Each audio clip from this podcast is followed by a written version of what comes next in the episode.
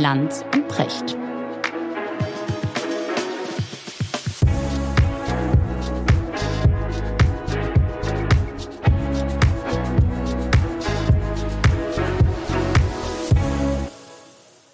Schönen guten Morgen, Richard. Guten Morgen, Markus.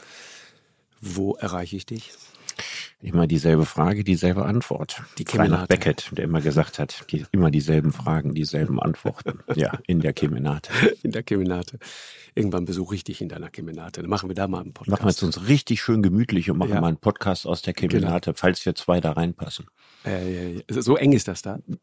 Ziemlich eng, weil es ja vollgestellt ist mit Büchern. das erinnert mich an einen an einen äh, Geistlichen, den wir bei uns im Kloster hatten, in der Klosterschule da. Herr Gerhard war das. Äh, der hat mich immer so beeindruckt, weil man kam in dessen Zimmer nicht rein. Und das haben wir deswegen so gerne besucht, weil in diesem Zimmer waren so viele Bücher gestapelt, dass er sie irgendwann, äh, nachdem die Bibliothek voll war, anfing auf dem Boden einfach auszulegen. Mhm. Und irgendwann gab es nur noch so kleine Korridore sozusagen, links und rechts Bücherwände, die so bedrohlich wankten, ja, wo man versuchen musste, wie so ein alter Slalomfahrer irgendwie durch, durchzukommen. Mhm. Das waren die Besuche, die nachmittäglichen bei Herrn Gerhard. Mich hat das damals wahnsinnig beeindruckt und ich weiß noch, als er dann gestorben ist, brauchten die Tage und Wochen, um allein diese Bücher auszusortieren und dann die mhm. Frage, wohin damit und so weiter. Es ist ja auch irre, weil man kann ja Bücherkisten, ich bin ja in meinem Leben ein paar Mal umgezogen, die Bücherkisten kannst du ja nicht voll beladen. Da bricht ja der Boden durch genau, von der Kiste so schwer oder es genau. kann überhaupt keiner mehr tragen. Genau. Also der, der, der letzte Umzug bei mir vor sieben Jahren, also über 200 Kisten ja, das ist dann schon das Gros dessen, was überhaupt transportiert wird. Sodass man eigentlich immer denkt, wenn man umzieht, man kann eigentlich nie wieder umziehen. Ja, aber das dachte ich schon mit 20. Man kann einfach nie wieder umziehen. Ich, es gibt nichts, was ich mehr hasse als Umzüge. Bist du oft umgezogen? Ja, immer mal wieder. Ne? Ich bin immer sozusagen meinem Beruf hinterhergezogen, schlicht und ergreifend. Und ehrlich gesagt ähm, ist mir das immer sehr schwer gefallen. Ich bin so ein Gewohnheitsmensch. Ich, ich liebe dann die Orte, an denen ich bin. Brauche dann auch immer eine Weile, bis ich mir wieder neue Orte gewöhnt habe. Und wenn ich dann aber dort erstmal bin und angekommen bin, dann, dann liebe ich das. Und dann, dann bin ich da gerne und dann ist das verbunden mit bestimmten Orten und mit einer Parkbank, auf der ich besonders gerne sitze oder wo ich besonders gerne joggen gehe oder was auch immer. Und dann dort wieder wegzuziehen ziehen, das, das ist immer wie so ein Abschied, das tut mir immer weh. Mhm. Da wir ja heute über Arbeit äh, ja. weiter nachdenken wollen, ne? es sind ja sozusagen zwei Punkte. Ne? Der eine ist, äh, es soll Spaß machen und sinnvoll sein. Und der andere ist, es soll sich finanziell lohnen. Und jetzt haben wir die Situation, dass eigentlich viele sehr sinnvolle Berufe, wie zum Beispiel Altenpflege, ja nicht zu den spitzenmäßig bezahlten Berufen in diesem Land gehören wogegen viele spitzenmäßig bezahlte Berufe nicht unbedingt zu den sinnvollsten gehören müssen. Mhm. Das heißt, wir haben eigentlich keine Korrelation zwischen Sinn und Bezahlung. Und deswegen gibt es Jobs, die werden von Leuten gemacht, die ihren Job anstrengend finden und doof finden und auch keine Lust drauf haben, aber Hauptsache, sie haben das Geld.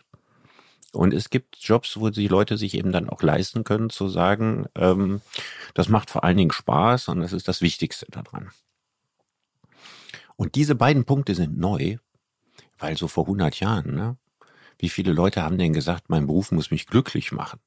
Oder ich muss in diesem Job noch genug Zeit haben für Sport und äh, für Reisen und für meine Freunde und für meine Familie.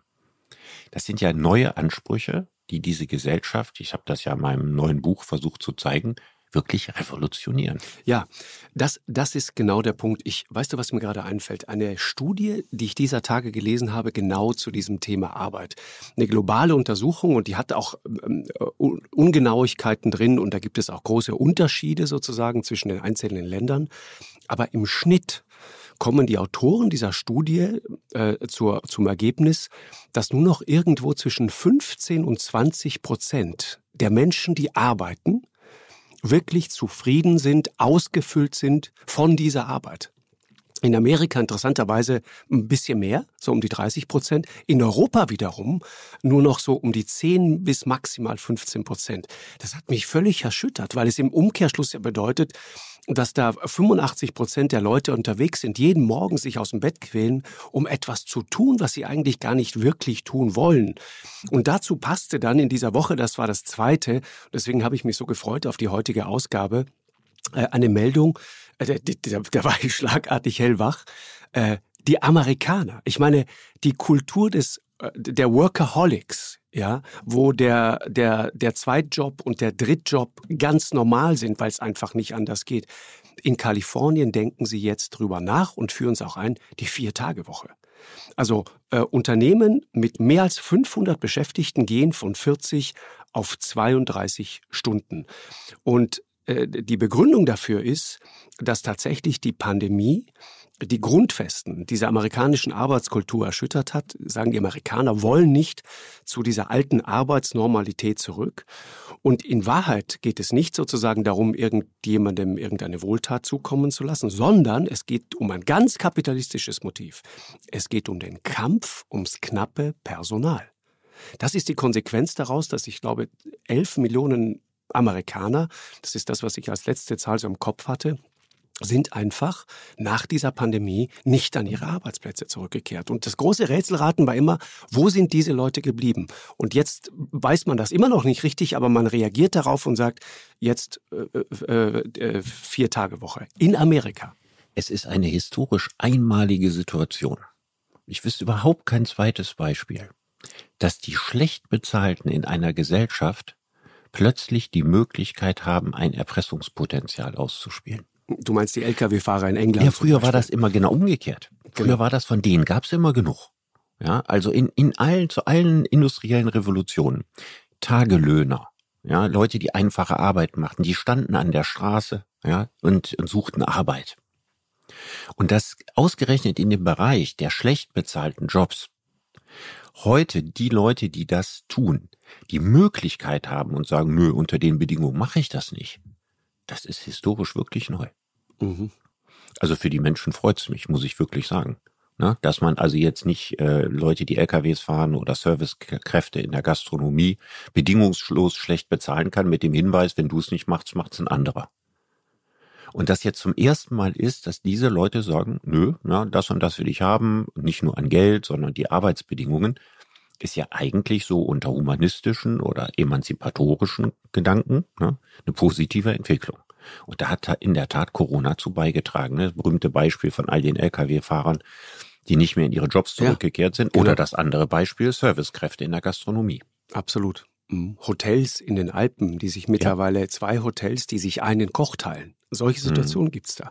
Das mhm. heißt, das heißt, du bist dort zu Gast und dann wird deinem Schichtsystem sozusagen gegessen, ja, weil der Koch nach 21 Uhr weiterzieht zum nächsten Hotel. Ja, die Folge wird sein, dass die Preise steigen. Exakt. Ja, man muss die, die Leute besser bezahlen, ihnen bessere Arbeitsbedingungen geben und die Folge wird sein, dass in diesen Bereichen die Preise steigen. Und kann man sagen, vielleicht waren die auch vorher zu gering. Na, vielleicht verändert sich einfach vieles. Warum sollen nicht in bestimmten Bereichen die Preise steigen, wenn sie in anderen Bereichen sinken? Ich meine, das war ja immer so in der Geschichte. Muss ich ja überlegen, wie billig waren früher Handwerker. All die Stuckateure, die diese Gründerzeitbauten gemacht haben. Bezahl mal heute einen Stuckateur. Ja, jemand, der deine Fassade verschnörkelt oder dein, es ist ein unbezahlbarer Handwerksberuf. Unglaublich teuer. Mhm. Oder die Terrazzo-Böden ne, ja. die, in, die in jedem normalen Gründerzeit-Treppenhaus sind. Ich meine, Terrazzo ist heute das teuerste vom teuren.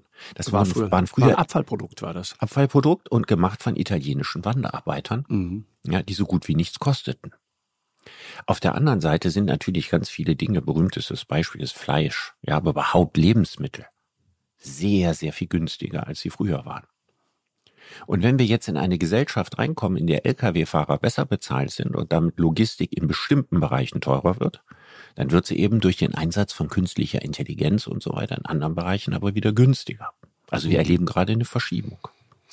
Ja, es, also ich meine, du sagst es seit Jahren und äh, wir halt unterhalten uns auch schon seit Jahren über dieses Thema. Andere Leute, auch deren Bücher ich auch äh, zum Teil gelesen habe und lese, sagen das auch. Ähm, äh, also auf dem Arbeitsmarkt passieren Dinge, die sind so fundamental, dass wir äh, eigentlich keine Ahnung davon haben, aber allmählich, finde ich, kriegen wir doch eine Idee davon, was das eigentlich ist. Und wir haben ja letztes Mal, Richard, viel sozusagen über die, die Frage gesprochen, wie, woher unsere Vorstellung, unsere Idee von Arbeit kommt.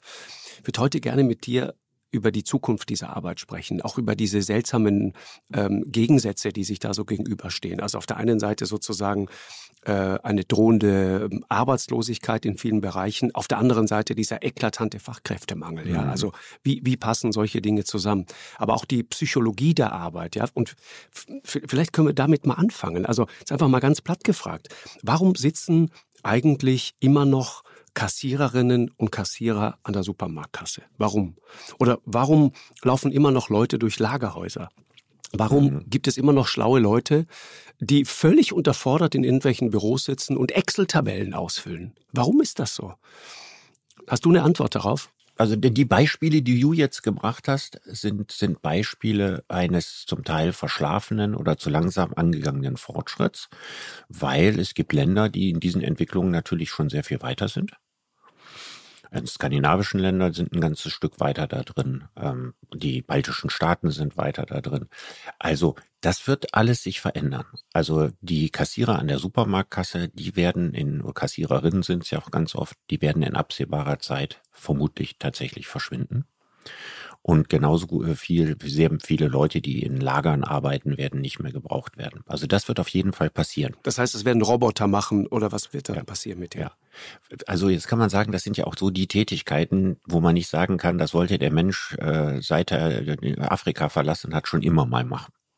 Wobei ich eins hinzufügen muss, weil es mich immer rührt und berührt. Es gibt bei mir direkt um die Ecke einen Billigsupermarkt. Und dort an der Kasse sitzt eine Frau, die unglaublich warmherzig, sympathisch ist, die mit jedem bisschen redet. Man merkt dann auch, der eine mehr oder weniger hohe soziale Intelligenz und immer gute Laune. Und das ist, das finde ich zum Beispiel unglaublich bewundernswert, ne? wo man sagt, wirklich sehr einförmige, schlauchende Tätigkeit, wo man ja viel Grund dafür hätte, schlechte Laune zu haben. Mhm. Das ist doch auch immer bewundernswert. Das wurde ich gestern mit dem Zug gefahren und ich muss sagen, also der, ich weiß nicht, wie heute, Zugkellner sagt man nicht mehr, Gastromitarbeiter oder so, ja. Also ja. so ein gewinnender Mensch. Ja, ich finde das, ich finde das wirklich faszinierend, dass es Menschen gibt, die, obwohl sie jetzt nicht der spannendsten möglichen beruflichen Tätigkeit nachgehen, ja, noch so eine positive Lebenseinstellung zeigen. Mhm. Ne, also das, das rührt mich eigentlich immer und das finde ich großartig, dass es das gibt. Aber es sollte uns nicht darüber täuschen, dass grundsätzlich jemand, der so eine Haltung zum Leben hat, ja, der wird auch in anderen Berufen, die er macht, diese Haltung haben. Sodass es also um die Tätigkeit selber nicht unbedingt schade ist. Ich glaube, wer so ein Naturell hat, der wird überall eine Arbeit finden, mit der er gerne und gut leben kann. Es ist aber nicht die Mehrheit. Und deswegen kann man sagen, unterm Strich, wenn diese Arbeit weniger wird, ja, ich meine jetzt nicht den Gastrokellner, da wünsche ich mir auch in Zukunft, dass das Menschen machen und dass da nicht so ein Roboter angekullert kommt. Ne? Mhm. Aber in dem Fall, wo Leute auf dem Lager arbeiten oder an der Kasse sitzen, wir werden dem nicht in einigen Jahrzehnten hinterher trauen und sagen, war das noch eine gute alte Zeit. Mhm. Das glaube ich nicht. Ja, ich habe mich damit beschäftigt. Das, was ich vorhin zitiert habe, ja, die Kassiererinnen an der Supermarktkasse und so weiter, das ist aus einem Text von Matthias Greffrath, äh, den ich mit großer Begeisterung gelesen habe. Weiß nicht, ob du den kennst. Ich kenne ihn sehr gut. Den kennst du gut, ja, okay. Ich kenne ich persönlich ausgesprochen gut. Äh, okay, ein toller Autor, der sich viel auch mit diesem Thema beschäftigt, ne? ganz ja, offensichtlich. Einer der intelligentesten Publizisten in diesem Land. So, und, und der, ich kenne ihn nicht persönlich, aber ich lese oft von ihm. Und der, dieser Text, den ich dir gerade vorgetragen habe, den hat er, das beschreibt er in, in diesem Text, in seinen Laptop eingegeben. Auf Englisch. Und dann drückt er die Return-Taste und in Sekundenschnelle, und das ist das Faszinierende daran, schreibt ein Algorithmus ein Pilotprojekt, an dem unter anderem Elon Musk, ja, der reichste Mensch des Planeten, und Microsoft dabei sind, äh, automatisch ergänzt. Das heißt, er fragt diese Fragen, warum sitzen Kassiererinnen an der Supermarktkasse, warum laufen Menschen durch Lagerhäuser, warum füllen kluge Menschen immer noch langweilige Tabellen aus. Und dann schlägt ihm der Algorithmus folgenden Fortgang dieses Textes vor. Warum bleiben diese Rätsel seit 30 Jahren oder mehr ungelöst? Dieser Beitrag wird dazu beitragen, einige dieser Dinge zu erhellen, aber vielleicht auch einige Fragen aufzuwerfen. Wohin können Menschen arbeiten gehen? Ich meine, wie viele Arbeitsplätze sind nicht auf Technologie begründet und so weiter und so weiter. Mhm. Ist das irre? Das heißt, das ist ja jetzt kein komplett dümmlicher Text. Nein, nein, und er beschreibt halt, wie, wie die neuen Programme, ja, die diesbezüglich am Start sind, das ist GPT-2. Mittlerweile sagt er, gibt es GPT-3 und das ist ungefähr zehnmal so, so leistungsfähig wie, wie das, was er dort benutzt hat. Das heißt, mhm. im Grunde selbst Schreiber, Autoren, wie brillante Schreiber wie Matthias Greffra zum Beispiel, mhm. selbst die, und das ist seine Konklusion in diesem Text, und das betrifft jetzt am Ende uns alle, das betrifft jeden einzelnen Beruf. Und ich glaube, das ist die große Verunsicherung, wenn man auf die Zukunft der Arbeit schaut. Jeder einzelne von uns hat das Gefühl, auch wenn du sowas hier hörst, wie so ein Algorithmus plötzlich Texte ergänzt, wie sicher ist eigentlich mein Beruf noch? Mhm. Und die Wahrheit ist, und das sagt Greffrath, keiner kann sich mehr sicher sein, wie lange sein eigener Beruf noch wirklich sicher ist. Mhm. Ist das zu düster? Ja, das ist ja nur dann düster, wenn es sich um Berufe handelt, die die Menschen wahnsinnig gerne machen. Du hast ja am Anfang gesagt, ne, 85 Prozent gehen eher mit einer Floppe zur ja, Arbeit. Ja, also das ist eine Studie. Also dann wäre ja das Wegfallen des Berufs so gesehen, ja, nicht das ganz große Problem, vor dem wir dann stehen. Aber ich glaube, dass es Gründe gibt, warum das nicht passiert. Ähm, ich habe ja mal Literaturwissenschaften studiert und ich kann mich an einen Text äh, erinnern, den ich damals gelesen habe, der hieß, der Leser braucht den Autor. Mhm. Wenn ich also weiß, dass das Buch, was ich gelesen habe, hier lese oder der Text nicht von Matthias Greffrath ist, sondern ich weiß, der ist von einem Computersystem, werde ich mich wirklich daran gewöhnen, das gleichrangig zu sehen und sagen, das kaufe ich trotzdem oder da nicht mehr trotzdem runter und lese das. Ich glaube, dass immer, wenn man zum Beispiel einen Roman liest, man sich in einem indirekten, imaginären, inszenierten Diskurs mit dem Autor befindet der ist immer irgendwo so im Hintergrund anwesend. So wie in jeder Bibelgeschichte irgendwo der liebe Gott da ist, der das alles geschaffen hat. Und ich glaube, dass diese Illusion für das Lesen wirklich wichtig ist. Ja, also, dass man quasi ein indirekten, indirektes Zwiegespräch mit dem Autor führt. Und wenn ich weiß, dass dieser Autor eine Maschine ist, eine programmierte Maschine, verliert das sehr deutlich an Reiz. Findest du? Ich würde, ich, ja, ich würde das eher so sehen. Ja, es ist einmal lustig. Ich war, ich bin ja so viel auf Digitalkongressen. Ja. So. Und eine Zeit lang ist Gott sei Dank aus der Mode gekommen. War immer das erste, was passierte. Es wurde ein Klavierstück oder eine Symphonie oder irgendwas gespielt. Damit begann das alles. ja, und da kam der Moderator und dann sagt er, was ist die besondere Pointe? Ja, ja. von welchem Komponisten ist das und so ja, weiter. Ist schon, und dann ich kommt ahne. raus, hat eine künstliche Intelligenz programmiert. Ja, klar. So, das hat man dann so vor drei, vier Jahren quasi, wurde jeder zweite Kongress so eröffnet. Ja, inzwischen ist das kein Thema mehr.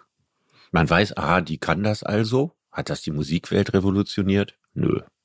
Na, ich weiß, die sind im Einsatz, wenn es darum geht, Hits zu komponieren und so. Aber wenn es jetzt darum geht, anspruchsvolle, tolle Musik zu hören, und ich weiß, ja, ja, das ist hier der KI und der KI, dann ist das nur als, es hat einen Sensationswert.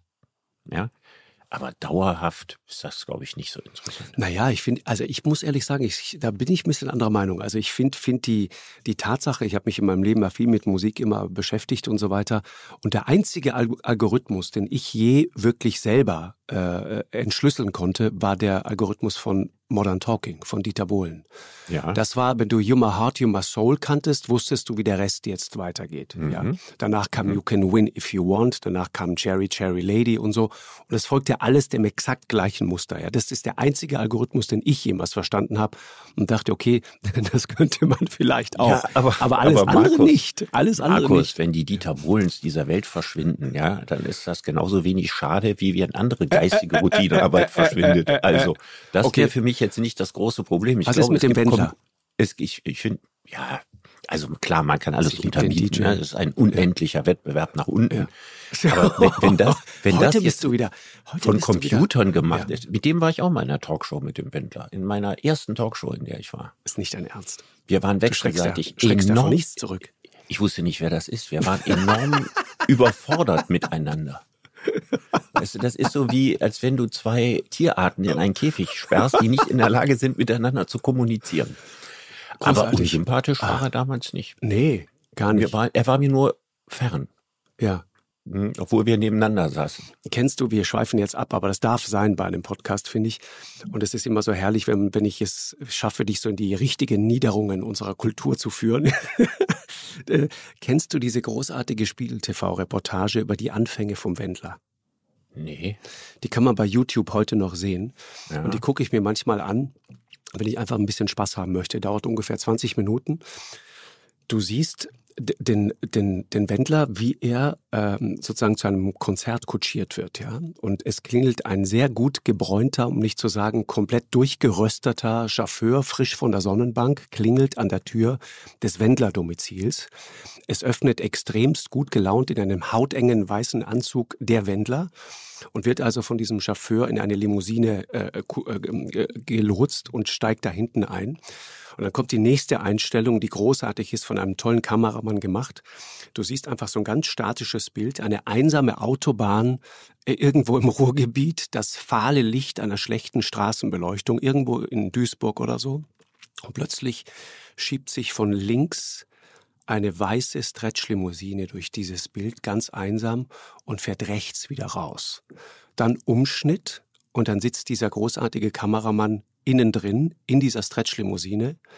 Vorne der gut getoastete Chauffeur, rechts sitzt der Wendler und hört den Wendler. Also der hört seine eigene Musik und plötzlich dreht sich der Wendler um und sagt in die Kamera, also ganz ehrlich, wenn ich nicht selbst der Wendler wäre, ich wäre selbst mein allergrößter Fan. Ja, und ich finde mich so gut, ich würde mir selber überall hinterherreisen wenn ich nicht selbst der Wendler wäre. Ist das nicht groß, eine Karriere als Selbstparodie zu beginnen? Also ich meine, er hat doch, er hat doch, er hat doch, das muss man doch sagen, seine ganze ja. Karriere darauf aufgebaut, dass er sich selbst immer ironisiert hat und dass das Publikum sich nicht sicher war, ob er das ernst meint oder nicht. Ich glaube, dass du da was missverstanden hast, Richard. Wirklich? Ich hatte ja schon das Gefühl, ich verstehe ihn nicht. Ja. Du meinst das war ernst? Total. Der Wendler meint das ganz ernst. Okay. Das ist ja das Ding. Ja. Bist du ihm denn mal begegnet? Hattest du ihn als Gast? Ja, absolut. In den Anfängen unserer Sendung war er zu Gast und ich kenne deswegen diese Spiegel-TV-Reportage so genau, weil wir ihm damals Ausschnitte aus dieser Spiegel-TV-Reportage vorgespielt haben. Und das hat er schon verstanden, dass diese Reportage nicht unbedingt wohlwollend war für ihn.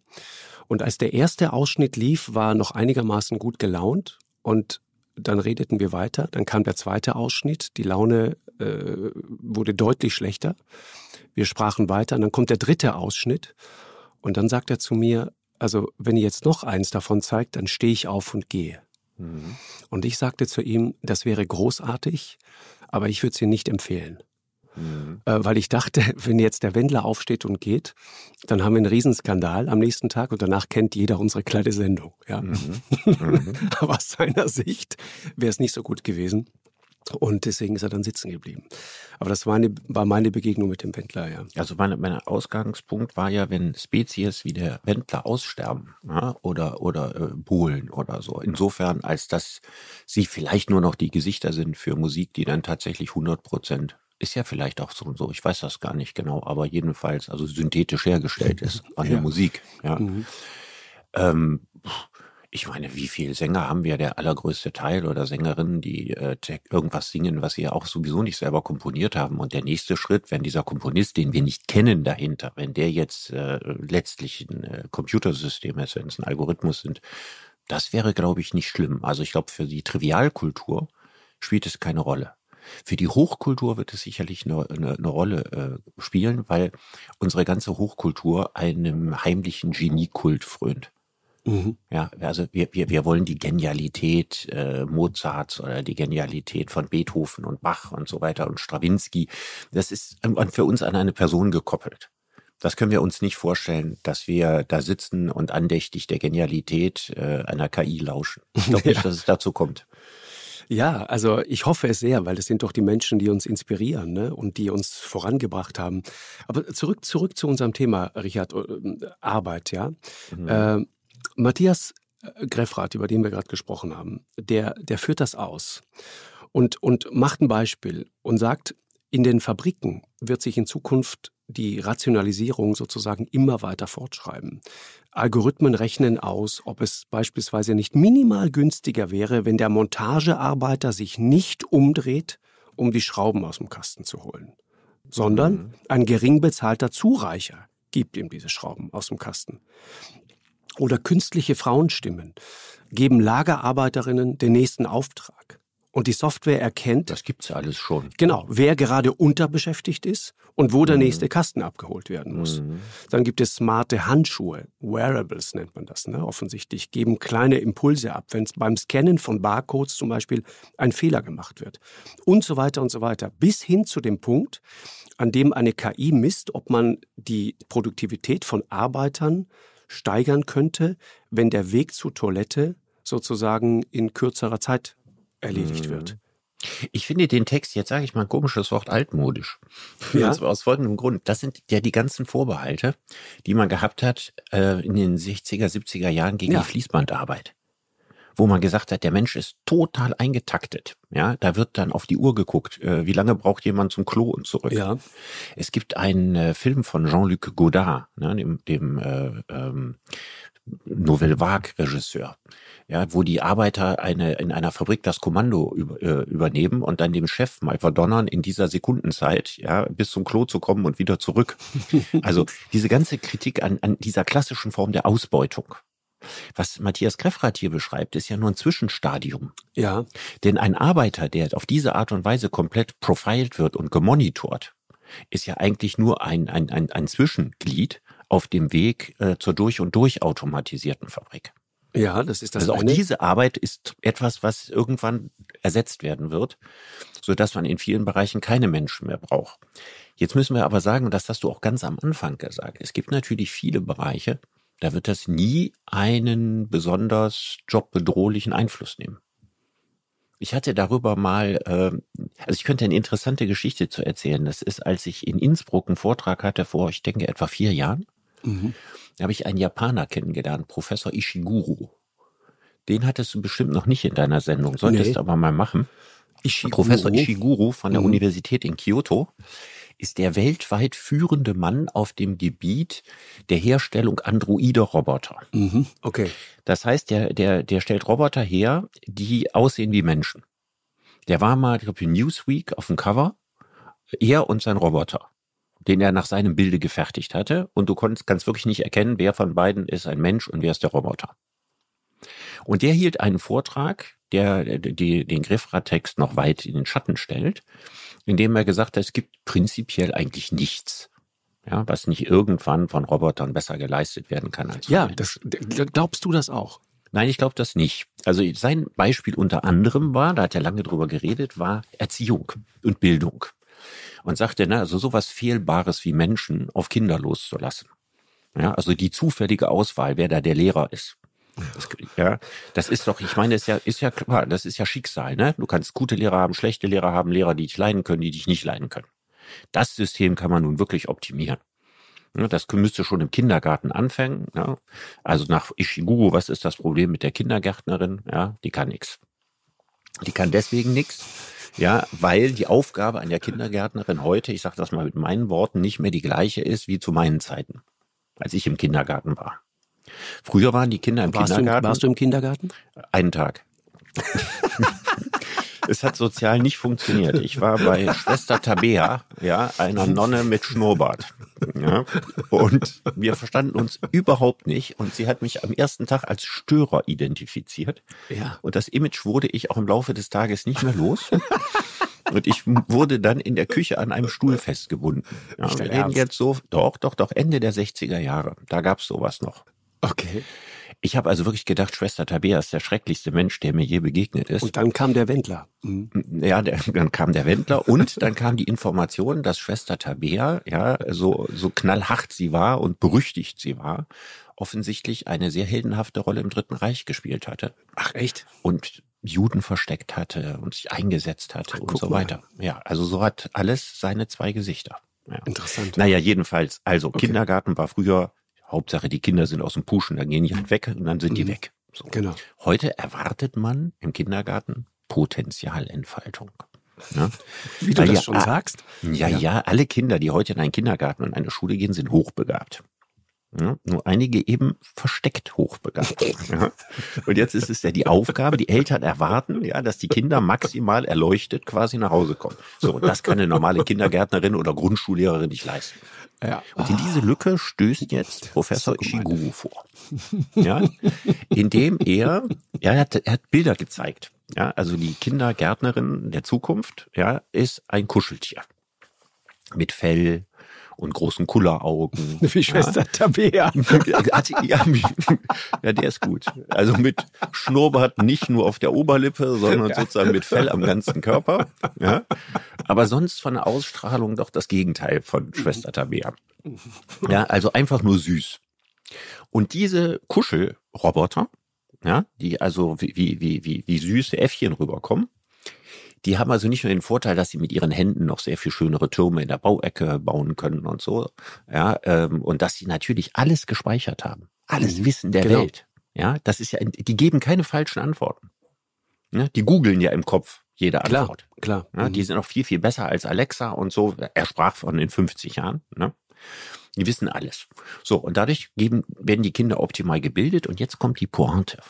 Er sagt, die vergessen nichts. Das heißt, die profilen jedes Kind im Kindergarten. Ja, und wenn du siebenmal dumme Fragen gestellt hast, ja, dann weiß der, der hat einen Algorithmus raus, was die mhm. achte dumme Frage sein wird. Ja, das ist nicht so schwer. Und bevor die achte dumme Frage kommt, wird das Kind genatscht. Ja, das heißt, es okay. kriegt genau, okay. also früher den war das der Schwester Tabea, war das der Schlag auf den Hinterkopf. Ja. Genau. Und heute ist es genutzt. genau die qualifizierte Information, die du brauchst, um nicht in die Falle der nächsten dummen Frage zu tappen. Ist das gut? Und auf diese Art und Weise, ja, werden die Kinder ultimativ mhm. gefördert. Mhm. Ja. So. Und deswegen sagt er, das wird sich durchsetzen. Und ich hatte dann den Vortrag danach ich kannte Professor Ishiguro bis dahin nicht. Ich wusste gar nicht, dass es solche Leute in der Realität gibt. Ne, genau wie beim Wendler auch. Ne, also man begegnet ihnen so selten. Ne. Ja. Und habe dann aus dem Stehgreif einen Gegenvortrag gehalten. Also ich habe das alles aufgegriffen und ich habe Argumente dafür gebracht, warum sich das nicht durchsetzt. Okay, sag mal. Und das erste Argument ist erstmal, dass der wichtigste Grund, warum Kinder in Kindergärten gehen oder in Schulen, nicht ist, um zu lernen. So. Das ist eher ein Nebeneffekt. Sondern das Wichtigste, was sie lernen, ist eben nicht der Stoff, sondern das Wichtigste, was sie lernen, ist, sich selbst einzuschätzen, andere genau. einzuschätzen, mit anderen umzugehen. Soziale Weil, wenn, wenn es nur ne? um Stoff ginge, dann hätte genau. ich meinen Sohn nie in die Schule geschickt. Dann hätte ich den zu Hause erzogen. Ja, es gibt so ein berühmtes Beispiel. John Stuart Mill wurde von seinem Vater John Mill, ja, zu Hause erzogen und ultimativ Potenzial entfaltet. Mhm. Ja, also der, der, der ist getrimmt worden, das kannst du dir gar nicht vorstellen. Ja, der war die Höchstbegabung seiner Zeit. Also kein anderer Zwölfjähriger in England hätte mit ihm noch konkurrieren können. Und heraus kam sicherlich einer der bedeutendsten angelsächsischen Philosophen ever und ein Leben lang ein tief unglücklicher Mensch. Ja, glaube ich sofort.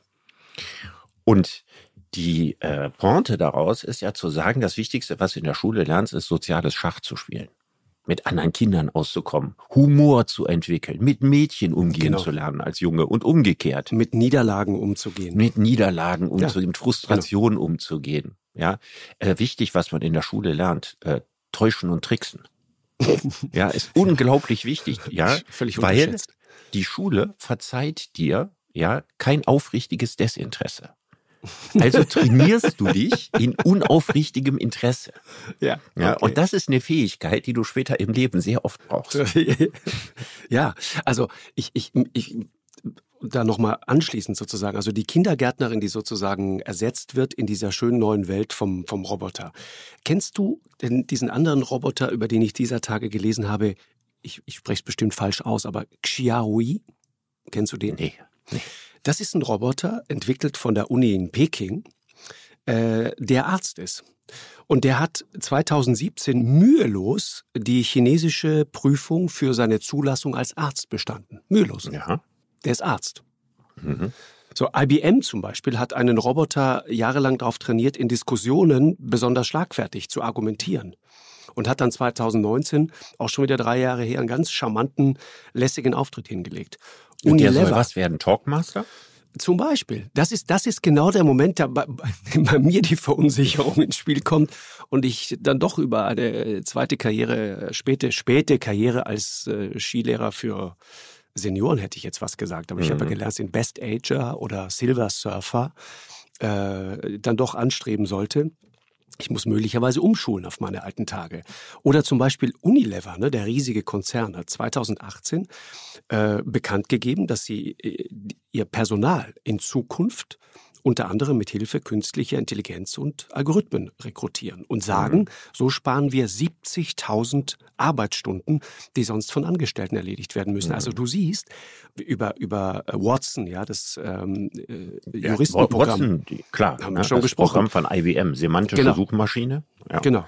Also das heißt, es gibt keinen Bereich, in dem das nicht irgendwann mal relevant wird. Ja, aber die Frage ist ja, und äh, das darf man nicht unterschätzen. Ja, es gibt Leute, die sagen, alles, was technisch möglich ist, wird auch gemacht. Das glaube ich auch übrigens. Und das ist falsch.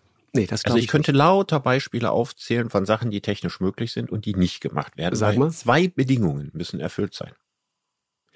Die erste ist, es muss überhaupt ein Geschäftsmodell sein. Es kann ja sein, dass es teurer, aufwendiger ist und sich nicht lohnt. Mein Lieblingsbeispiel dazu ist das Spargelstechen. Es gibt eine holländische Firma, die tatsächlich einen Roboterfahrzeug entwickelt hat. Das ist in der Lage, äh, Spargel zu stechen. Das ist eine unglaubliche Leistung. Ja, weil du den nicht wie eine Rübe einfach aus, der, aus dem Boden ziehst, sondern du musst, wenn du den aus dem Boden ziehst, ein ganz feines Gefühl dafür haben, wie groß, lang und dick der ist und den so zart wie möglich, nachdem du den quasi erfasst hast, also komplett erfasst hast, weißt was mhm. das ist, langsam aus der Erde buxieren. Denn wenn der da abbricht, hast du gar nichts davon. Du weißt ja, wie, wie äh, fragil Spargel ist. Mhm. So, und jetzt gibt es das, aber soweit ich weiß, ist das nicht das Riesengeschäftsmodell. Weil das ist klar, dieser Wagen kostet, glaube ich, 250.000 Euro oder so. Und was ist, wenn das Ding kaputt ist? Wie viele Jahre warte ich, bis ich jemanden finde, der in der Lage ist, das zu reparieren? Ne? Dann muss ich auch überlegen, in Berufen, wo ich schlecht bezahlte Erntehelfer aus Osteuropa habe, also relativ geringe Lohnkosten. Ja, wie lange dauert das, bis sich diese Maschine amortisiert hat? Also das ist, äh, das ist die Oxford-Studie, ne, über die wir mhm. letztes Mal geredet genau. haben, nennt das genau. Bottlenecks, ne, also Flaschenhälse, durch die die Technik durch muss. Das eine ist, es muss wirklich ein Geschäftsmodell sein Klar. und nicht am Ende teurer als Menschen, die schlecht bezahlt sind. Und das zweite ist, es muss gesellschaftlich akzeptiert sein und einen Bedarf decken. Denk mal an Google Glass zum Beispiel. Ich habe selber auch mal geglaubt, das setzt sich durch. Ja, also diese Minicomputer im Brillengestell. 2014 kam das raus. Ne? Und Google dachte, damit revolutionieren wir die Welt und 2022 laufen wir alle damit rum. Und wenn du mir jetzt was über jemanden erzählst, den ich nicht genau kenne, ja, ich weiß ja nicht so viel über den Wendler wie du, dann würde ich, während wir hier reden, parallel dazu mit meiner Brille googeln. Ja. Ne? Hat sich überhaupt nicht durchgesetzt. Fanden die Leute doof, mit so einer Brille rumzulaufen. Sieht ja auch Vielleicht hat man auch nicht das Bedürfnis, in jeder Sekunde seines Lebens googeln zu können oder genau wissen zu wollen, an wem man gerade vorbeiläuft. Das kann ja auch sein. Aber Richard, ich beobachte an der Bahnsteigkante. Du erinnerst dich an die Dotcom-Geschichte um die Nullerjahre herum. Diese riesige Begeisterung, der Neumarkt, ja, ja. jeder hat Aktien gekauft und, und es musste nur äh, irgendeine Klitsche aus irgendeiner Garage musste kommen und sagen, pass auf, wir haben hier ein mega revolutionäres Geschäftsmodell. Klammer auf, sie hatten nichts außer vielleicht einen schlechten Kopierer und äh, die, die Garage ihres Ich erinnere mich an Biodata. Ich glaube, glaube, das war die Spitze des Eisberges. Biodata, ja, so. Biodata, ja. ja. Also der Weltmarktführer aus Deutschland, der über Nacht aufstieg, obwohl er kein Produkt hatte und dann genauso schnell wieder zusammenfiel. ja, genau, ja. genau. Aber all diese Dinge, so, dann, dann kollabierte das alles und es hieß, guck mal, diese Digitalisierung, diese ganze Tech-Nummer, das wird sich nicht durchsetzen. Aber was dann passierte, war interessant. Es kam doch. Und es setzte sich durch, aber es ging halt langsamer und dann mit einer ungeheuren Wucht. Dann kamen die ganzen großen Konzerne, dann kam Amazon und Google und die großen Konzerne, die heute die Welt beherrschen. Also mhm. ich sag mal, deine, deine Brille von Google, äh, du erinnerst dich den Move, den äh, Mark Zuckerberg kürzlich verkündet hat, aus Facebook wird jetzt Meta und so weiter. Mhm. Es geht alles in genau diese Richtung virtuelle Realität und so weiter. Also ich bin mir nicht sicher, ob es da nicht im zweiten Anlauf dann tatsächlich funktioniert. Das schließe ich auch gar nicht aus. Das genau. schließe genau. ich nicht aus. Ich wollte ja nur sagen, an welchen beiden Klippen Technik vorbei muss. Mhm. Und dass es nicht reicht, dass sie da ist, ne, sondern sie muss einen Markt finden, sie muss ökonomisch günstiger sein und sie muss ein Bedürfnis abdecken. Ist klar. Das ist ja im Grunde genommen das große Problem der Ökonomie unserer Zeit ist. Natürliche Bedürfnisse deckt nichts mehr ab, was neu erfunden wird sondern alles, was neu erfunden wird, muss ja Bedürfnisse erzeugen. Das ist der Punkt. Mhm. Ja, wir leben ja nicht mehr in einer Bedarfsdeckungsgesellschaft, sondern in einer Bedarfsweckungsgesellschaft. Exakt. Und die Frage ist, gelingt es uns in der digitalen Welt unausgesetzte neue Bedürfnisse zu wecken? Und darauf will ich keine Antwort geben. Ich will nicht sagen, das ist so oder das gelingt nicht, das weiß ich nicht. Aber das ist so ein bisschen das Schlüsselventil in der ganzen Angelegenheit. Und gelingt es uns tatsächlich mit Digitaltechnik in vielen, vielen, vielen Bereichen äh, Arbeit zu ersetzen, ja, und dass es günstiger ist, wenn etwas maschinell gemacht wird als menschlich. Mhm. In einem Punkt stimme ich dir zu. Wir unterschätzen das immer noch, was da kommt, weil wir äh, nicht verstehen, dass das keine gerade Linie ist.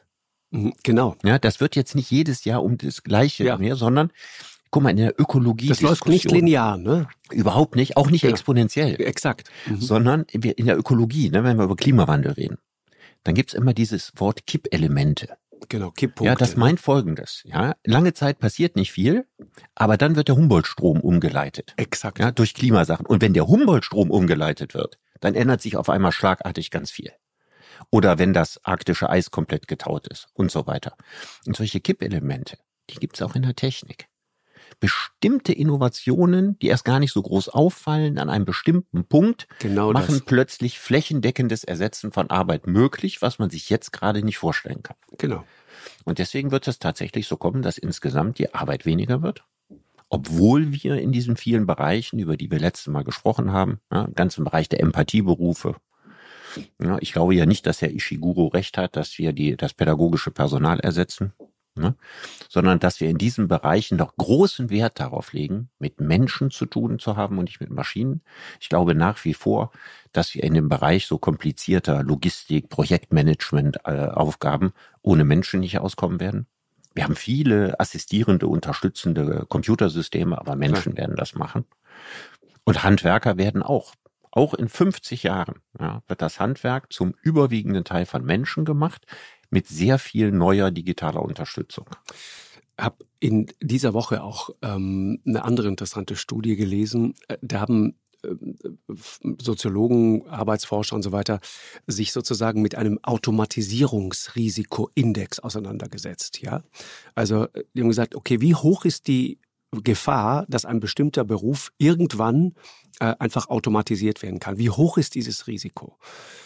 Konkret Schlachter, also Meatpacker, Fleischwarenhersteller, mhm. sind in dieser Analyse die am meisten gefährdeten Berufe, haben ein Automatisierungsrisiko von 78 Prozent. Das heißt, 78 Prozent ihrer Fähigkeiten haben Roboter heute auch. Mhm. Das ist vielleicht relativ wenig überraschend, aber am anderen Ende des Spektrums am wenigsten gefährdet sind Physiker. Ach, jetzt kommt's. Auch Physiker haben heute schon einen Automatisierungsrisikoindex von 43 Prozent. Das heißt, Maschinen beherrschen heute schon fast die Hälfte der Fähigkeiten, die für diesen mutmaßlich sichersten Beruf wichtig sind. Das musst du dir mhm. auf der Zunge zergehen lassen.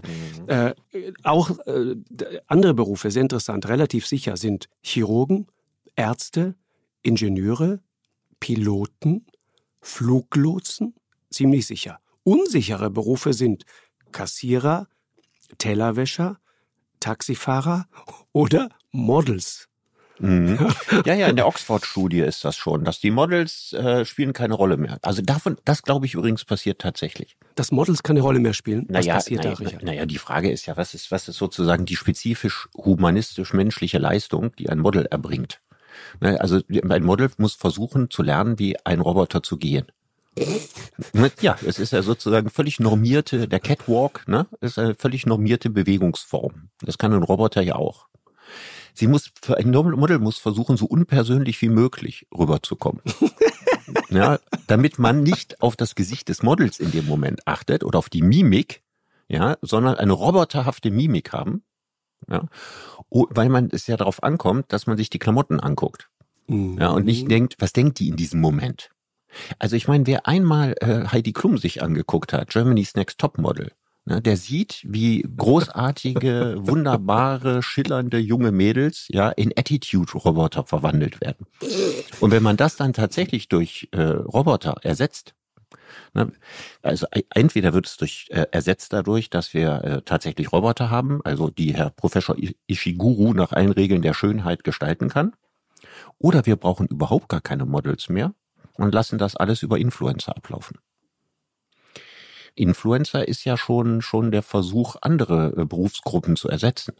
Aber da geht es ja auch um die ultimative Schönheit, da geht es darum, wie sehen Menschen ja, aus. Schönheit so wird es, wird es, solange es Menschen gibt, immer gehen. Ja, okay. Ja, was hat man früher gemacht? Früher hat man große äh, Anzeigenkampagnen gemacht, ja, für seine Hautcreme. Und heute geht man den Weg über die Influencer, weil man damit geschickter an die Zielgruppe ankommt. Das ist einfach eine Verlagerung. Darunter leidet die Werbeindustrie. Ne? Die, die Influencer ist ein Anschlag auf, auf die Werbeindustrie.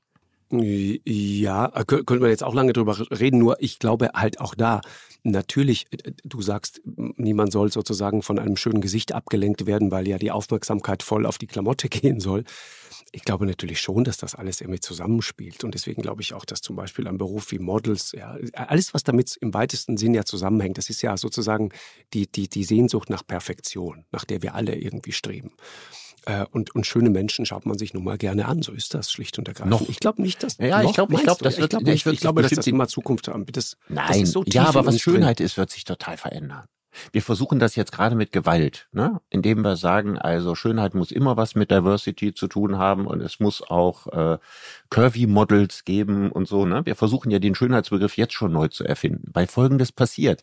Wenn, wenn jedes Mädchen oder vielleicht auch irgendwann bald jeder Junge im Alter von 17, 18 eine neue Nase kriegt und mhm. äh, sich optimieren lässt, dann ist doch die logische Konsequenz, dass in 20, 25 Jahren nur noch optimierte Menschen auf unseren ja, Straßen laufen. Das kann, kann man ja und schon der, sehen. Und ne? der Wert von Schönheit ist an die Seltenheit gekoppelt. In einer Welt, in der alles schön ist, wird diese herkömmliche Form von Schönheit ihren Wert verlieren. Schönheit ist nur wertvoll, weil sie selten ist. So wie, wie das Leben wertvoll ist, weil es den Tod gibt. Weil es den Tod gibt. Weil der, weil der Mensch dazu verdonnert ist, nur über Kontraste Wert zu erzeugen. Mhm, genau. Ja, es ist wahr. Ich meine, das stimmt natürlich. Wenn, wenn, wenn du jeden Tag Kaviar isst, dann ist irgendwann das Butterbrot die Sensation. Wenn du jeden Tag nichts zu tun hast, wünschst du dir zu arbeiten. Wenn du jeden Tag arbeiten musst, wünschst du dir nichts zu tun zu haben. Genau, genau. Okay. Richard, ähm, über David Gräber müssen wir noch sprechen. Äh, großartiges Buch. Gab, gab glaube ich mal, wann war das, 2013 oder so, hat er diesen Essay geschrieben über Bullshit-Jobs. Ja? ja, und dann hat er ein Buch daraus gemacht. Genau, ja. Weltbestseller. Genau. Weltbestseller. Also David Graeber, hochinteressanter Typ, äh, vor einem Jahr gestorben, völlig überraschend so im Alter von um die 60. Ich kannte ihn, ich hatte ihn mal kennengelernt, habe meinen ganzen Abend mit diesem hochinteressanten, extrem originellen Menschen zugebracht. Ein Anthropologe, ne? Amerikanischer Anthropologe. Anthropologe. Muss man sich vorstellen. Also jemand, der ja auch quasi Frühgeschichte des Menschen erforscht. Er hatte erst ein Buch geschrieben, das hieß Schulden, die ersten 4000 genau. Jahre. Sehr lustiger ja, genau. Untertitel. Ich weiß, großartig. Und eben die ganze Wirtschaftsgeschichte erklärt aus dem Kreditwesen und aus der Verschuldung heraus. Und dann hat er ein Buch geschrieben, das heißt Bullshit Jobs indem er auf die Frage, warum arbeiten wir eigentlich heute noch vergleichsweise viel, obwohl wir ja umzingelt sind von hochintelligenten Maschinen, die unglaublich produktiv sind. Warum ist nicht eingetreten, was der ganz große Ökonom John Maynard Keynes 1930 sagte, dass wir im Jahr 2030 nur noch acht Stunden die Woche arbeiten müssen? Genau. Warum ist das nicht passiert? Und er sagt, einer der wichtigsten Gründe ist, weil wir unglaublich viele sinnlose Berufe erfunden haben. ja, weil wir, die, weil wir Angst vor Arbeitslosigkeit haben, haben wir aus allen erdenklichen Gründen überall mit Jobs aufgerüstet, die es fürs Bruttoinlandsprodukt und zur Abdeckung menschlicher Bedürfnisse nicht braucht. Und dafür hat er so elementare, quasi so mittelalterliche äh, Ausdrücke benutzt. Ja, also er redet zum Beispiel von Lakaien. Ja, das sind Leute, die haben nur eine Aufgabe, ihre Vorgesetzten wichtig zu machen. Und er sagt, du wirst überall, in allen Verwaltungen, in allen Firmen Leute geben, wo du sagst, unterm Strich ist das eigentlich ihre Aufgabe. Lass uns sagen Schleimer. Ja, lass uns sagen Schleimer, genau, und die einfach nur, weil jemand angeschleimt werden will, ja, letztlich diesen Job machen und wenn man die rauskürzen genau. würde, das weiß jetzt ja. jeder, der uns zuhört, ja, aus der Firma, in der er arbeitet und so weiter, ne, solche Leute gibt es. Ja. genau, es gibt den Jeder Schleimer. kennt den einen oder anderen, ja. wo er denkt, den bräuchte es eigentlich nicht, aber der ist sehr beliebt beim Chef. Ja, genau, ist der Schleimer und der zu Beschleimende. Ja, das ist ja, ja. so eine Symbiose, die es da gibt. Ja, mhm. die, die, die, genau, die brauchen sich dringend. ja, genau. Dann die Schläger. Ja, dabei denkt er jetzt nicht an Leute, die äh, einen im Wortsinne verprügeln, sondern er meint zum Beispiel Firmen, die sich Kohorten von Anwälten äh, leisten, die einfach nur Konkurrenten bedrohen. Konzernanwälte ja? sozusagen. Konzernanwälte oder von Konzernen beauftragte Anwälte, ja, die die Aufgabe haben, die Konkurrenz in Schach zu halten, indem sie der Konkurrenz das Leben schwer macht. Jetzt muss ja die andere Firma genau solche Kohorten beschäftigen. Und auf diese Art und Weise, nach Graeber, entsteht ein riesiger, aufgeblähter ja, juristischer. Apparat, ja, ja, der eigentlich nur deswegen existiert, weil der andere auch aufgerüstet hat. Also quasi ein, ein Wettrüsten mit Juristen wo er sagt, könnte man nicht im Prinzip das einfach mal rauskürzen um den Faktor 10. Ja, würde das Ganze dann nicht auch funktionieren? Geschäftsführer von Kliniken zählen auch dazu. Was Geschäftsführer von Kliniken, ja. Äh, nicht zum Schläger, aber Leute, Bullshit-Jobs, Leute, Jobs, die überflüssig sind. Direktoren für Öffentlichkeitsarbeit zum Beispiel auch. Das ist total ja. interessant. Oder Anbieter von Finanzdienstleistungen. Alles nach Gräber, alles Bullshit-Jobs. Ja, die ganzen Leute, die Versicherungen aufschwatzen und so weiter. Ne? Die Flickschuster, das sind die Leute, die die Fehler ihrer Chefs ausbügeln. Ja, und eigentlich durch ihre Arbeit nur die Probleme verlagern. Was ich richtig gut finde, sind die Kästchenankreuzer. Die Kästchenankreuzer sind die Leute, die ständig irgendwas evaluieren. Ja, ich bin ja ein ähm, Skeptiker, sagen wir es vorsichtig, ja, der Evaluierungswut in unserer Gesellschaft.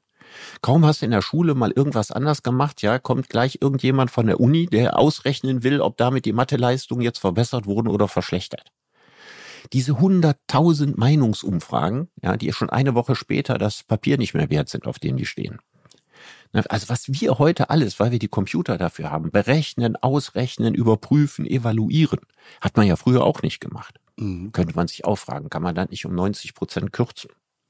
Die Aufgabenverteiler im mittleren Management, ja, die einfach nur was von oben nach unten durchreichen. Okay, zum Beispiel. Ja.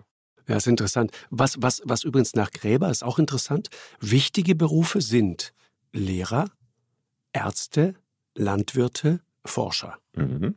Das leuchtet alles ein, ne? Absolut. Auch Müllabfuhr, Polizei und so weiter. Ne? Also es gibt, es gibt äh, natürlich ganz viele Altenpflege, ganz, ganz viele hochsinnvolle Berufe. Mhm. Und er sagt, das Interessante ist, dass die Bullshit-Jobs im Regelfall zu den besser bezahlten Berufen gehören. Ja, das ist auch interessant, genau. Ne? Und dass das auch der Grund ist, weil Bullshit-Jobs häufig von Leuten vergeben werden, die selber Bullshit-Jobs machen, dass sich der eine Krähe der anderen kein Auge aushackt.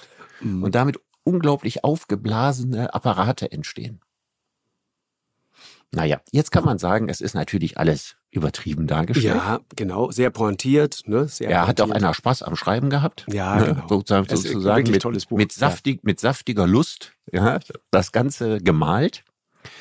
Aber es ist vielleicht im Prinzip durchaus was dran, dass einer der Gründe, warum so viele Leute heute noch Beschäftigung haben, ist, dass es viele Bereiche gibt, in denen der Rotstift normalerweise nicht angesetzt wird. Verwaltungen sind für mich ein schönes Beispiel dafür. Ja, Habe ich beim letzten Mal schon gesagt, Verwaltungen genau. könnten hundertmal besser digitalisiert sein, als sie sind, aber man macht das nicht, weil man dann äh, tatsächlich Personal freisetzen müsste. Und deswegen ist es wichtiger, das Personal zu behalten, als äh, aus Verwaltungen äh, bürgernahe Serviceinstitutionen zu machen. Mhm. Das heißt, abschließend gesagt, Richard, ähm, nach deiner Überzeugung, du hast dich jetzt monatelang unter anderem mit deiner Kemenate eingeschlossen, um sozusagen der, dem, dem, ja, dem Wert von Arbeit nachzugehen, vor allem dem Wert der Arbeit der Zukunft. Glaubst du, wir laufen als Gesellschaft das ist ja sozusagen der große akademische Streit, den es ja immer gibt. Ja, laufen wir auf eine Gesellschaft hinaus, äh, sozusagen, die äh, irgendwann ein Problem haben wird mit vielen, vielen Menschen, die keine Arbeit mehr finden?